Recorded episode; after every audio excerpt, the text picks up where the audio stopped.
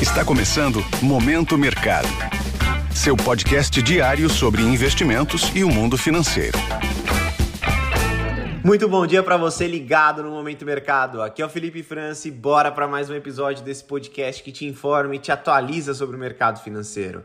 Hoje eu vou falar sobre o fechamento do dia 11 de maio, quinta-feira.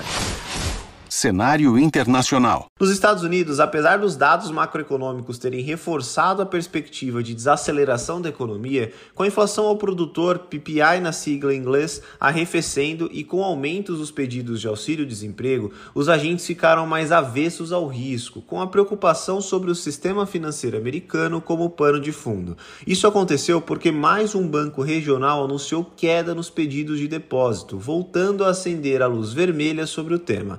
Visando aumentar a segurança e a capacidade de atuação, a FDIC, como se fosse o FGC aqui no Brasil, anunciou a criação de uma nova taxa de 0,125% ao ano sobre depósitos não segurados de bancos com capital acima de 50 bilhões de dólares. A estimativa é que 113 bancos sejam atingidos com essa medida.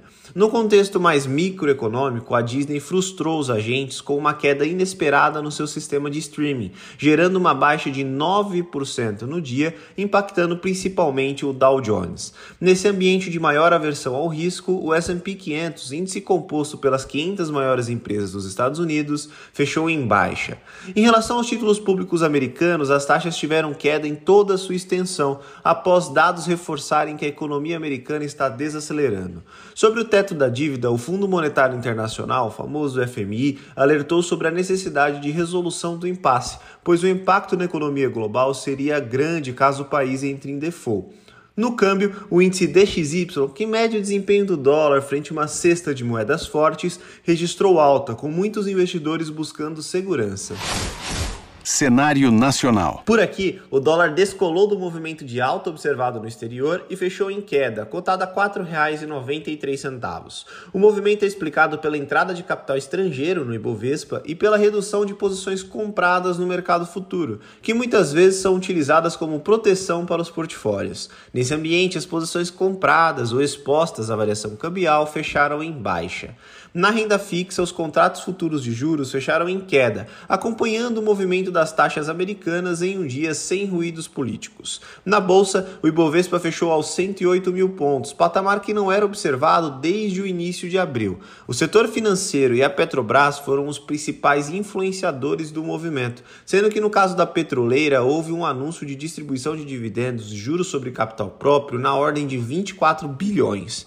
Sobre a Vale e demais empresas de metais, as dúvidas sobre a aceleração da economia chinesa seguem afetando negativamente o minério de ferro e, como consequência, o setor como um todo. Com isso, as posições compradas, que são aquelas que apostam na alta do índice, fecharam no campo positivo pontos de atenção. Na agenda do dia, destaque para a divulgação do IPCA de abril e a mediana das expectativas é que ocorra um avanço de 0,65% no mês.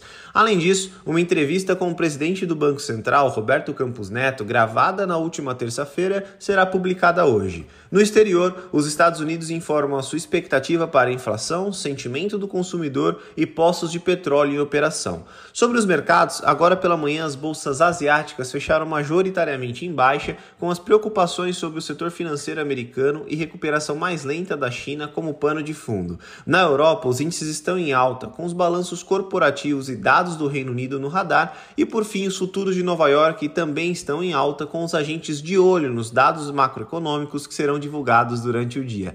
Dessa forma, termino mais um episódio do Momento Mercado. Desejo a você um ótimo dia e bons negócios. Valeu! Esse foi o Momento Mercado com o Bradesco. Sua fonte diária de novidades sobre cenário e investimentos.